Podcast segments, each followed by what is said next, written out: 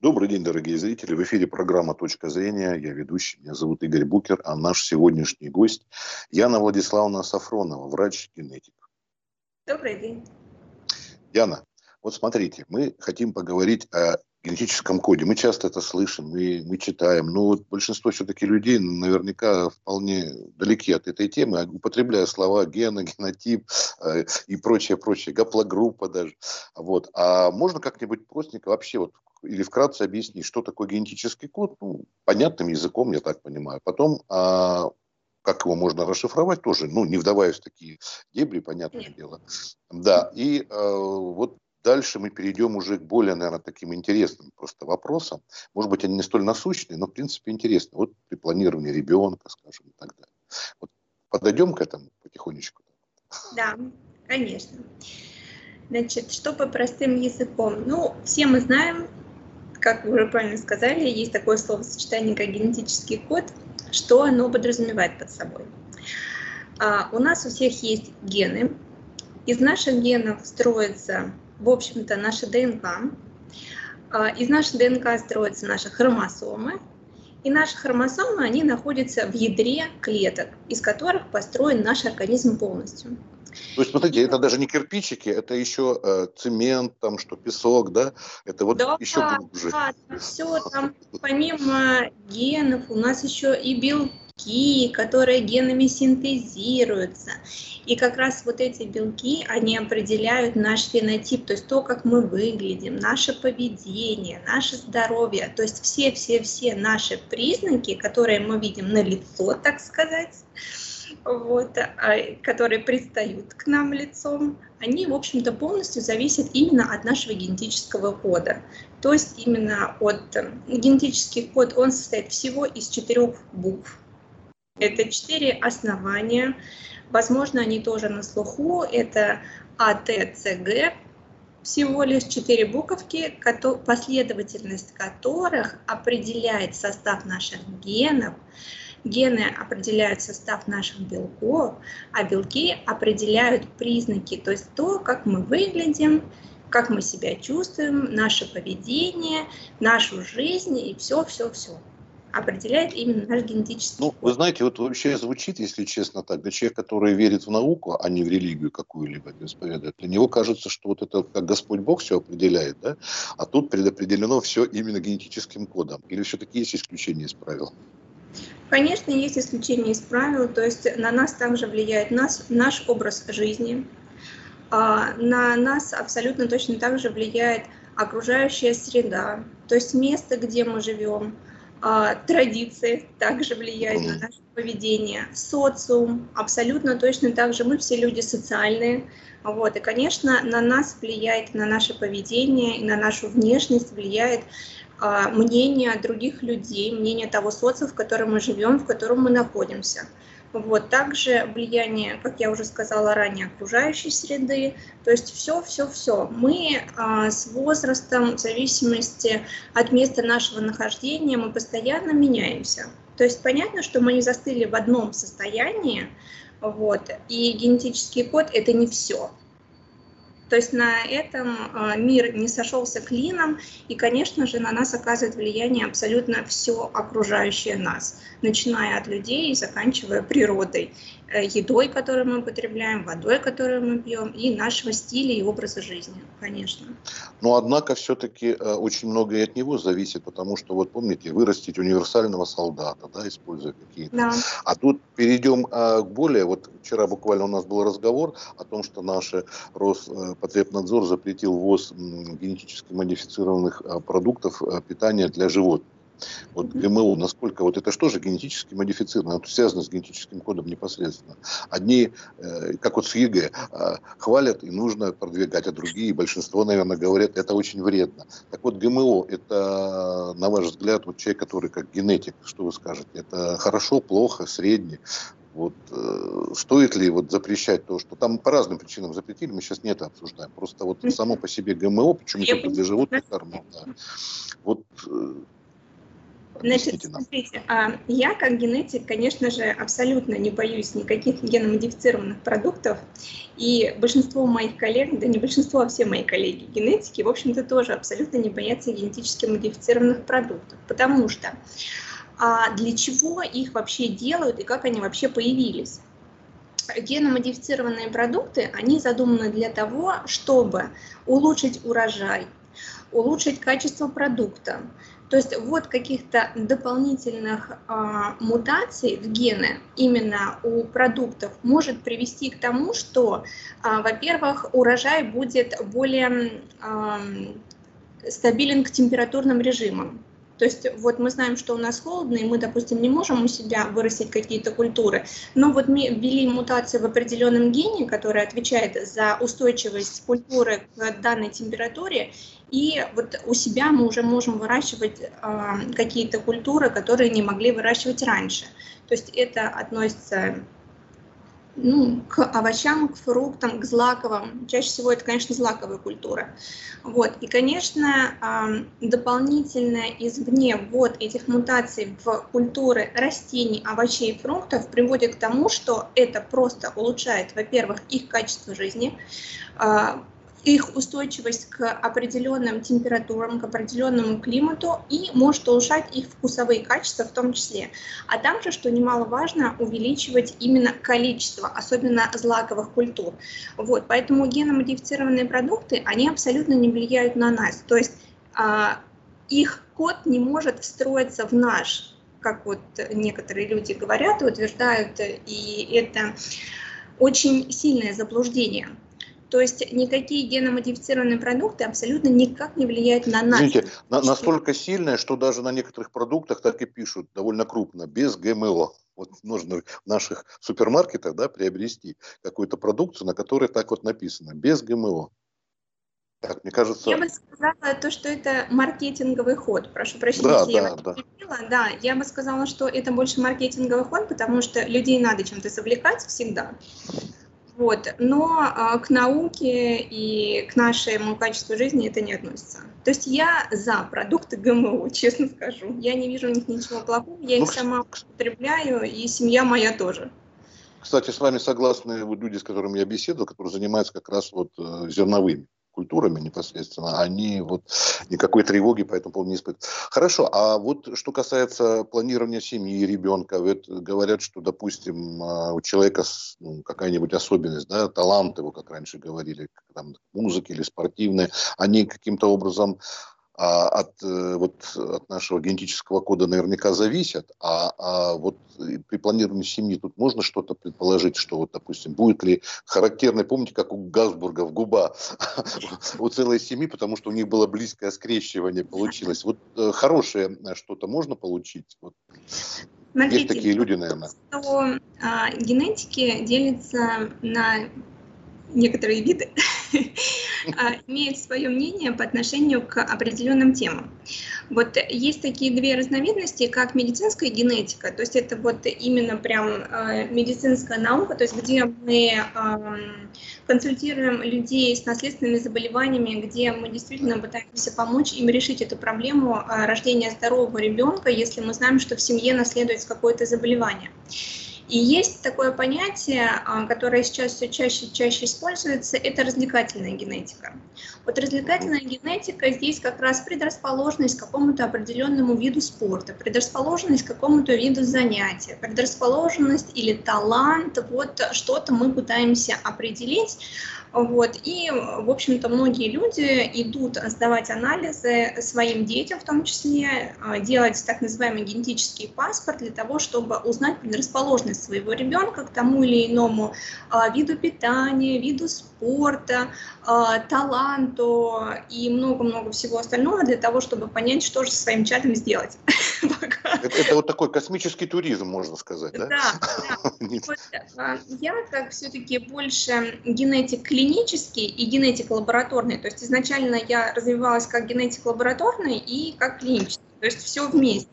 И я все-таки больше предпочитаю иметь а, дело с людьми, с семьями а, для того, чтобы помочь им решить их проблемы, а не для того, чтобы а, направить их, скажем так, в нужное русло, в нужные таланты. Поэтому А, конечно, я больше консультирую семьи, где действительно столкнулись с проблемами именно с заболеваниями, которые или э, ухудшают качество жизни, или вообще приводят к летальным последствиям вот, или которые укорачивают эту жизнь. То есть, в общем-то, э, мы стремимся к тому, чтобы помочь семьям, которые столкнулись действительно с большой проблемой, с большим горем, где растут детки с заболеванием, и не только детки, потому что наследственные заболевания могут проявиться и на третьем десятилетии жизни, и на четвертом, и на пятом, и на шестом. Вот, поэтому мы как-то больше специализируемся именно на такой, на клинической генетике. А, наверное, очень актуально сейчас вот COVID-19. Тут генетическая предрасположенность каким-то образом исследовалась уже? А, вы знаете, мы не стали а, отрываться от мировых тенденций. И в апреле прошлого года в нашем центре открылась ИФА-лаборатория, где мы разработали тест-системы для определения антител. То есть мы не исследовали сам вирус, а, а исследовали антитела, потому что нам показалось это направление наиболее интересным. Вот. А, и мы у себя, пока набирали а, определенный, определенное количество образцов, не заметили никаких тенденций. Если говорить о вирусе, о мутации именно вирусных клетка – это одно, то есть мутация именно в да. у вируса, мы знаем, что это РНК-вирус, а не ДНК-вирус. Вот. И если мы говорим о мутациях именно в вирусе в самом, то здесь, да, здесь имеет значение мутации, потому что таким образом вирус видоизменяется, появляется новый штамм появилась какая-то мутация в РНК-вирусе, штамм изменился, и это привело к тому, что вирус стал или более патогенным, а, более вирулентным, то есть у него он быстрее заражает, а он может влиять там, скажем так, не на возрастных людей, а на более молодую возрастную группу. Вот. А то, что касается а, предрасположенности людей, тех или иных, да, мы видим то, что действительно кто-то переносит тяжело, кто-то вообще не замечает, что переболел и просто приходит, оп, а у меня антитела. То есть мы знаем прекрасно, что бессимптомные носители тоже имеют место быть. Вот. Но пока на сегодняшний день какой-то четкой закономерности не выявлено. Но работа ведется, и надеемся, да, мы получим. Да, работа ведется в этом направлении.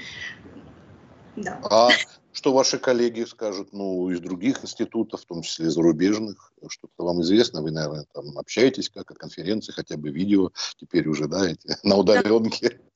Да. А, ну, поскольку я уже сказала, что мы работаем в такой классической медицинской генетике, и наш центр направлен на репродуктивной функции, то мы чаще всего общаемся с коллегами-репродуктологами, в том числе акушерами-гинекологами, и нас интересует именно проблемы с ковидом у беременных, у планирующих семью и так далее. Поэтому, конечно, все очень уже устали от ковида от его разрекламированности. Вот. А, но сейчас установили просто некоторые границы, что вот, допустим, сделали прививку, поэтому через определенное время мы планируем беременность. Переболели, опять же таки, через определенное время планируем беременность. Переболели во время беременности, опять же таки, сейчас уже врачи знают, что в зависимости от тяжести, на что стоит обратить внимание, пока женщина не родит. Вот, и так далее. То есть, конечно, пока сейчас прошел там год с небольшим и продолжает, скажем так, позиция наблюдения. Вот. Конечно, э, люди, клиницисты, которым важно именно спасти человека здесь и сейчас, у них отработаны схемы лечения четкие. Вот. И им, в общем-то, честно говоря, все равно, какой штамм, как, что, зачем, почему. Им главное, чтобы человек выкарабкался. Им главное привести его в норму. Вот. Поэтому, конечно, у людей, которые часто, э, врачи, которые часто имеют контакт с пациентами, у них выработалась определенная уже линия лечения, и надо сказать, что чаще всего все осложнения это у нас из-за того, что э, мы заболели и думаем, ай, ладно, дома сам вылечусь. А когда уже наступает терминальная стадия, уже когда поздно все лечить, мы обращаемся в больницу, конечно же, когда уже пришло время ИВЛ и всего остального, вот, и тут уже возникают все проблемы. То есть на самом деле, если все делать вовремя, и слушать предписания врачей, потому что какой у нас русский менталитет? Врач написал, ай, ну у меня столько работы, у меня столько дел, тут забыл, тут забыл, тут не выпил, тут не принял. Вот, то есть мы как бы сами себя и сами себе хуже делаем. А если делать все вовремя, а, слушаться врачей, соблюдать предписания, то, конечно, все будет намного проще и не будет так страшно, как кажется. Яна Владиславовна, а какие из заболеваний наиболее часто? Есть такая статистика, может быть, какие заболевания наиболее часто передаются? Да, конечно. Нас наследственными. Да, да, да, конечно. Наследственные заболевания, а, опять же таки, все зависит от места проживания, потому что в горах, например, там, где у нас маленькие села, маленькие поселки, мы знаем, что чаще происходят близкородственные браки, а, и близкородственные браки, они накладывают на себя как раз распространение какого-то определенного вида заболеваний, которое будет характерно именно для этого села. Ну, потому что мы тут все родственники, мы тут все обменялись одними и теми же мутациями, поэтому у нас распространено одно и то же заболевание. Чаще всего это нервно-мышечные заболевания, связанные с... Это может быть э, Синдром Дюшена, заболевание Дюшена Бейкера, может быть, это связано с мышечными гипертрофиями.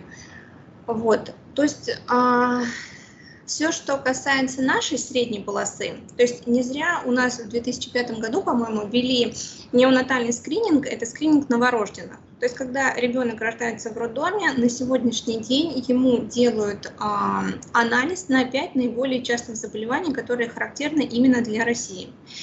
Это фенилкетонурия, галактоземия, муковисцидоз, гипотереоз а, и адреногенитальный синдром. То есть это вот пять заболеваний, на которые сейчас делается неонатальный скрининг.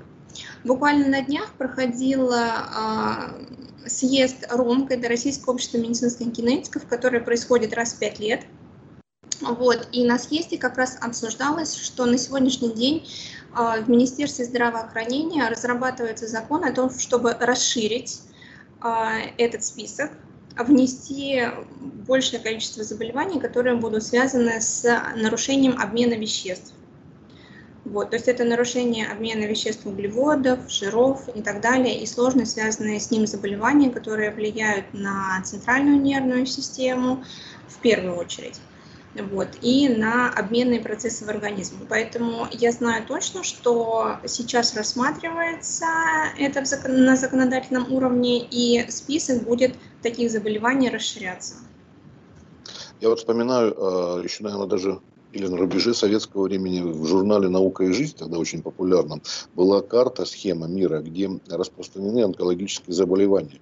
И там, я помню, скажем, там раком груди болеют, в одних местах больше рак горла, в других это тоже каким-то еще образом связано с геном. Вы сказали, что от места проживания, да, ну, зависимые да. от прочих, это вот как-то влияет, вы какие-то вот исследования в этой области проводились? Вот сейчас вот сказали, да, что бескородственные, да, вот. А вот по месту проживания, ну, уже связаны с какими-нибудь довольно серьезными отклонениями здоровья. Да, смотрите, здесь а, имеет место быть место проживания.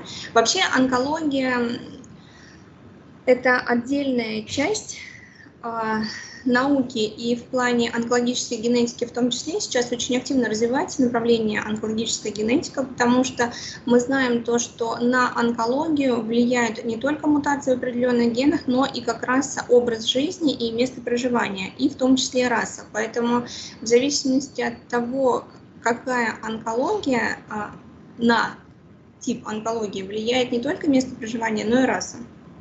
Вот, поэтому, конечно, сейчас очень активно ведутся разработки в этом направлении. Вот, но поскольку, честно скажу, я только по верхам онкологической uh-huh, генетики, uh-huh. то я точно не смогу ответить на вопрос, где больше всего распространена, а, какой тип онкологии распространен. Но тем не менее это имеет место, да? Но это сейчас очень активно развивается, это направление, и у нас в лаборатории в том числе. То есть у нас отдельно прям создана лаборатория под онкогенетику, где ведутся исследовательские работы, клинические, исследования научные и так далее, то есть по распространенности, по видам. Сейчас все больше и больше открывается а, мутаций, которые в определенных генах, которые причастны к развитию той или иной онкологии. Но генетический код можно подправить в случае вот таких вот, чтобы избежать, по крайней мере, попытаться? А сейчас, опять же таки, активно развивается направление э, в лечении именно в генотерапии. То есть а, сейчас вот как раз на съезде РОНК, про который я говорила, уже были представлены доклады препаратов, которые а, используются как раз при а, болезни Дюшена Беккера, при определенной мутации, то есть как раз лечение на уровне этой мутации происходит. Это как раз генотерапия, которая позволяет человеку улучшить качество жизни, сохранить подвижность как можно дольше, потому что при этом заболевании с возрастом теряется подвижность, человек потом прикован к инвалидному креслу. Вот. А сейчас мы видели прекрасные результаты, которые позволяют человеку продолжать ходить, подниматься по лестницам, вот, то есть, в общем-то, продлевают его жизнь. И также был представлено сейчас есть такое заболевание спинальной мышечной миотрофии, которое довольно-таки распространено. Вот. И а, тоже проводится генетическая терапия на сегодняшний день, которая позволяет, опять же таки, улучшить качество жизни, а, не совсем вылечить, но улучшить значительно качество жизни. То есть сейчас стараются э, активно внедрять генотерапию и активно ведутся исследования в этом направлении. Опять же таки, булезный эпидермолиз. Э, есть такое наследственное заболевание, их еще называют дети-бабочки. У деток тонкая-тонкая кожа, которая лопается прям буквально на глазах, когда к ним пытаешься прикоснуться. Вот, тяжесть заболевания тоже бывает разная в зависимости от типа этого заболевания. Вот, и тоже сейчас ведется и в том числе ген, разработка генетической терапии, которая опять же таки показывает свои положительные результаты. Поэтому, конечно, в этом направлении э, сейчас уже есть продвижение, мы видим, вот, и э, продолжаются разработки а вот самый знаменитый случай, да, в нашей романовской семье, последний наследник, да, Алексей, он же был болен гемофилией, и она передавалась только по материнской линии. С этим делом сейчас как наука справляется? Смотрите, у нас есть а, профилактика заболеваний в семье. Во-первых, на сегодняшний день что мы советуем и что выходит на первый план? На первый план на сегодняшний день выходит так называемая преконцепционная медицина, то есть это индивидуальная медицина, подобранная для каждого человека. И сейчас, когда пара планирует деторождение, а, мы активно советуем, активно консультируем пару сначала сдать анализы для того, что генетические анализы, для того, чтобы определить носителями каких мутаций, в каких генах они являются. Потому что абсолютно каждый человек на Земле является носителем мутаций в определенных генах. Вот. И если два человека встречаются с мутацией в одном и том же гене, то с вероятностью 25% может у нас родиться ребенок с клинической картиной данного заболевания. Вот, поэтому, конечно же, сейчас а, имеет большое значение преконцепционный скрининг, то есть когда пара сначала сдает а, генетический анализ, это может быть полный экзом, полный геном, то есть мы прочитываем полностью весь генетический код, мы смотрим носителями каких мутаций, в каких генах они являются, и если мы выявляем, что пара является носителем мутации в одном и том же гене, то мы, опять же таки, можем предложить разные направления. Первое направление – это если пара решает, что они хотят забеременеть сами, естественным путем, а, то тогда мы можем предложить пренатальную диагностику. То есть, когда женщина уже беременна, с 12, начиная с 12 недели, можно взять анализ и определить у будущего ребенка, есть эта мутация или нет. То есть а, клиническая, клиническая картина заболевания будет или нет. Вот, это первый вариант. Если мы говорим об ЭКО, если пара решает, а, что она пойдет в клинику ВРТ, вспомогательных репродуктивных технологий, и будет беременеть с помощью экстракорпорального оплодотворения, то сейчас уже на стадии эмбриона можно определить а, у этого эмбриончика, какие гены передались от мамы, какие от папы, будет мутация или не будет, будет клиническая картина или нет, и, соответственно, переносятся те эмбрионы, которые не будут иметь клиническую картину. То есть ЭКО гораздо проще, да, чем пренатальная, так я понимаю, Здесь а, нельзя говорить проще, сложнее. Здесь скорее... Хорошо, дешев, дешевле, хорошо, давайте так. Дешевле это все-таки естественная беременность потому что тут вроде как сами забеременели. Вот. И, а, единственное, что естественная беременность и пренатальная диагностика, это, я бы сказала, другой психологический уровень. Потому что если пара, если женщина узнает, что она беременна ребенком, который родится с заболеванием, то здесь же встает вопрос о прерывании такой беременности. И не каждая женщина на это решится особенно если беременность долгожданная, желанная, и здесь абсолютно другой психологический момент. А когда мы делаем ЭКО, то как бы мы еще не беременны, женщина еще не беременна. Вот, и она уже как бы знает, что ей перенесут эмбрион, у которого не будет этой мутации. Здесь а, может быть по деньгам-то и дороже, но психологический фактор абсолютно другой. Вот так. Конечно. А вообще в целом, а, насколько дорогостоящие вот эти анализы генетические, которые сдают пары?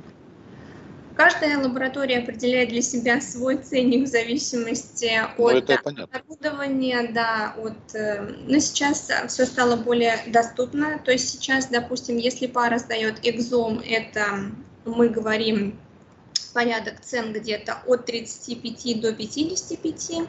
Если это полный геном, то он будет немножко дороже, то есть это здесь от 50 э, до 100, опять же таки в зависимости от разных а, программ. Вот. Если мы говорим о пренатальной диагностике, то, как правило, это где-то от 15 до 25, вот такой промежуток цен. Если мы говорим о э, преинтенционной генетической диагностике, когда мы исследуем эмбрионы, если мы исследуем эмбрионы на моногенное заболевание, то есть когда мы смотрим мутацию в определенном гене, вот, то здесь а, цены варьируют где-то от 100 до 300 в зависимости от сложности случая, от сложности... А моногенное, это нужно его заранее как-то определить? Да, моногенное – это вот то, что мы как раз говорили, то есть сначала у нас определяется мутация, которая наследуется в данной семье, и потом мы эту мутацию исключаем у эмбрионов, потому что на уровне а, моногенного заболевания у эмбрионов мы еще можем посмотреть и количество хромосом, для чего это нужно? Это нужно для того, чтобы исключить синдром Дауна, лишнего первая хромосома, синдром Патау, синдром Эдвардса, это лишняя 13-18 хромосома. Вот. А вообще мы смотрим абсолютно все хромосомы. И если мы видим то, что у эмбриона, как и положено, 46 хромосом, как у нас у всех, вот, то, соответственно, перенос такого эмбриона увеличивает а, вероятность во-первых, приживание эмбриона, потому что мы знаем, что все в порядке с ним, вот, и рождение здорового ребенка, потому что у возрастных пар а, на первый план выходит проблема а, как раз хромосомных патологий. То есть здесь нарушается количество хромосом у эмбрионов, и в связи с этим чаще всего происходит а, прерывание беременности в первом триместре у нас в 80% случаев причина этого как раз нарушение количества хромосом у эмбрионов. Вот. И, а, опять же таки, риск рождения ребенка с хромосомной патологией. Это вот то, что мы говорили, самое частое это синдром Патау, Эрватса, Дауна, Шетчевского, Тернера, Клейнфельтера и так далее. Вот, поэтому... Но это зависит от э, возраста э, мужа или жены, мужчины и женщины. Больше.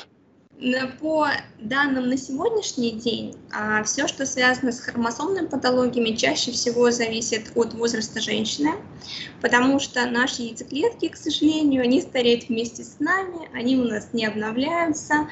А в связи с этим происходит неправильное расхождение хромосом в момент оплодотворения яйцеклетки, что ведет к тому, что у эмбриона формируется или лишняя, или недостающая хромосома, вот, что приводит к нарушению числа хромосом. А бесполые пары, которые хотели бы иметь детей и долгое время не могут, они как-то у вас проходят лечение, можете им как-то помочь? А, они у нас проходят консультации точно. Лечение а, у нас не проходит, проходит лечение в клинике вспомогательных репродуктивных технологий, а мы, конечно же, можем помочь. То есть а, для того, чтобы, если нам же нужно определить причину, почему а, пара бесплодна, потому что на самом деле это может быть просто, допустим, у женщины непроходимость труб, и у нее яйцеклетки просто не попадают в матку, поэтому не наступает беременность. Вот. Бывает так, что у мужчин проблем со спермогенезом. И опять же таки, то есть сначала нужно сдать дополнительные анализы в клинике ВРТ, проходит обследование обязательно и женщина, и мужчина, потому что надо понять, у кого проблемы. Вот. А дальше, конечно, они могут обратиться к нам, и в зависимости от того, какая причина бесплодия, мы пытаемся помочь, конечно же хотелось бы немножко разрядить обстановку. И еще вспоминаю, а, вот а если анекдот, то, знаете, в пушкинском таком восприятии той поры, то есть это правда, вот родился у пары черный ребенок. Муж обвиняет жену в том, что она изменила, а потом теща признает, да нет, это я когда-то согрешила, дочка вот у меня беленькая оказалась, а внучок, вот видите, или там внучка такая. Это вот насколько соответствует действительно, это действительно такой анекдот, который рассказываю, очень давно слышал. Вот сейчас вспомнил, думаю, с генетикой беседы надо же выяснить правду. Такое возможно, да, что через да, поколение? Да, там, такое возможно.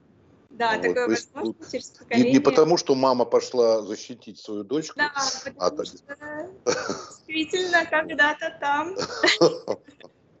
Понятно. То есть вот это все передается, а вообще а вот я понимаю, что вы занимаетесь больше вот действительно рождения там, а по поводу того, вот какие расы а, присутствуют в Европе, сколько вообще, можно сказать, было прародителей человечества, Адам и Ева. Это вот вы просто, может быть, из науки знаете, помните. Когда-то, я помню, это было даже, по-моему, где-то э, за Уралом, чуть ли не в школах преподавали, знаете, на, на уровне Библии, что на самом деле существовало вот столько-то пар, от которых все мы потом, ну, условно, Адам и Ева. Ну, Можно потом, мы же еще э, все из э, южных стран, то есть э, все э, произошли из да, а, Африки. Вот, поэтому еще считается, что прародитель это был как раз а, негрудная раса человек. Вот, и от него уже потихонечку-потихонечку все пошли, смешались и так далее, и вот распределились на все а, расы, которые есть Нет, сейчас. но говорят же, что черный цвет и карие глаза, они больше доминируют над голубыми, серыми, темный цвет волос. А тут получается, что все-таки из негроидной расы белая получилась. Да, да, получилось, потому что вот произошла такая мутация, э, которая привела к тому, что у нас вот разные а, цвет глаз и цвет волос у всех. Но все-таки темный цвет доминирует, это, это верно? Да, да, это верно. А вот э, Это почему три? Почему раз только три? Негроидная, монголоидная, европеоидная, да? Вот и больше никак, ни четвертая, ни трасс, ни... Здесь я затрудняюсь ответить. Я вам честно скажу, я не специалист в этом направлении. Понятно. Нет, ну то есть, а тут можно как-то что-то вот э, смешать, сделать генетический код как-то а, что-то представить себе. Что, конечно же, конечно же, у нас есть а, разные типы наследования. И разные варианты. То есть есть такое понятие, как кодоминирование. То есть это у нас есть доминантные признаки, а, которые всегда будут доминировать. Это действительно темные волосы, карие глаза. У нас есть рецессивные признаки, которые действительно будут встречаться намного реже. Светлые волосы, голубые глаза, но мне кажется, намного реже встречаются рыжие. А, рыжий встречается еще реже. И за цвет глаз и цвет волос на самом деле на сегодняшний день известно отвечает более 20 генов. Поэтому в зависимости от того, как расположились мутации в этих 20 генах, у нас и будет определенный цвет глаз, цвет волос. Вот. То есть здесь э, имеет место быть не прямое наследование, а вот как раз э, сеть из нескольких ген и из мутаций в этих генах. Клонирование имеет непосредственное отношение к генетическому коду? Имеет, конечно, потому что клонирование, оно же на уровне а э, дальше, по-моему, овечки доли знаменитые, что-то не слышно, там мамонтов хотели или делать, или еще что-нибудь. Тут причины, может быть, другого, там, политического свойства, нравственного, прочего, или что здесь? Или все-таки наука а, пока здесь, конечно, не совсем готова? Ну, здесь имеет огромную роль, конечно же, это морально-этические нормы. То есть понятно, что мы не можем а, на людях, на человеческих эмбрионах ничего попробовать, ничего себе. Ну, ну да, да. Вот, но я знаю, что сейчас активно клонирование а, исследуется на уровне животных, то есть на уровне животных эмбрионов и довольно успешно, поэтому не могу сказать, что это ограничение с точки зрения науки. Здесь ограничение именно с точки зрения морально-этических норм. Нет, ну вот мамонты, тут э, какая этика? Ну, слониха, мамонт, обросшая, слониха, обросшая шерсть. Условно. Я. Думаю, что мамонтов, они такие большие, как же их потом прокормить-то? Вот в этом смысле. Ну хорошо, что-нибудь маленькое создать. Вот, просто как-то вот эта тема... А, один из моих знакомых, которых раньше был моим преподавателем на кафедре генетики, и я вот знаю, что они, например, занимаются клонированием коров, и довольно успешно. Так что, может быть, мы еще очень скоро об этом узнаем, услышим. Ну, ясно. Ну, хорошо, спасибо большое за беседу. Вот. Надеюсь, что мы найдем повод еще поговорить потому что тема тоже необъятна, какие-то новости продвигаются. Спасибо большое, всего доброго, удачи вам да, в работе, не болеть. До свидания. Всего доброго.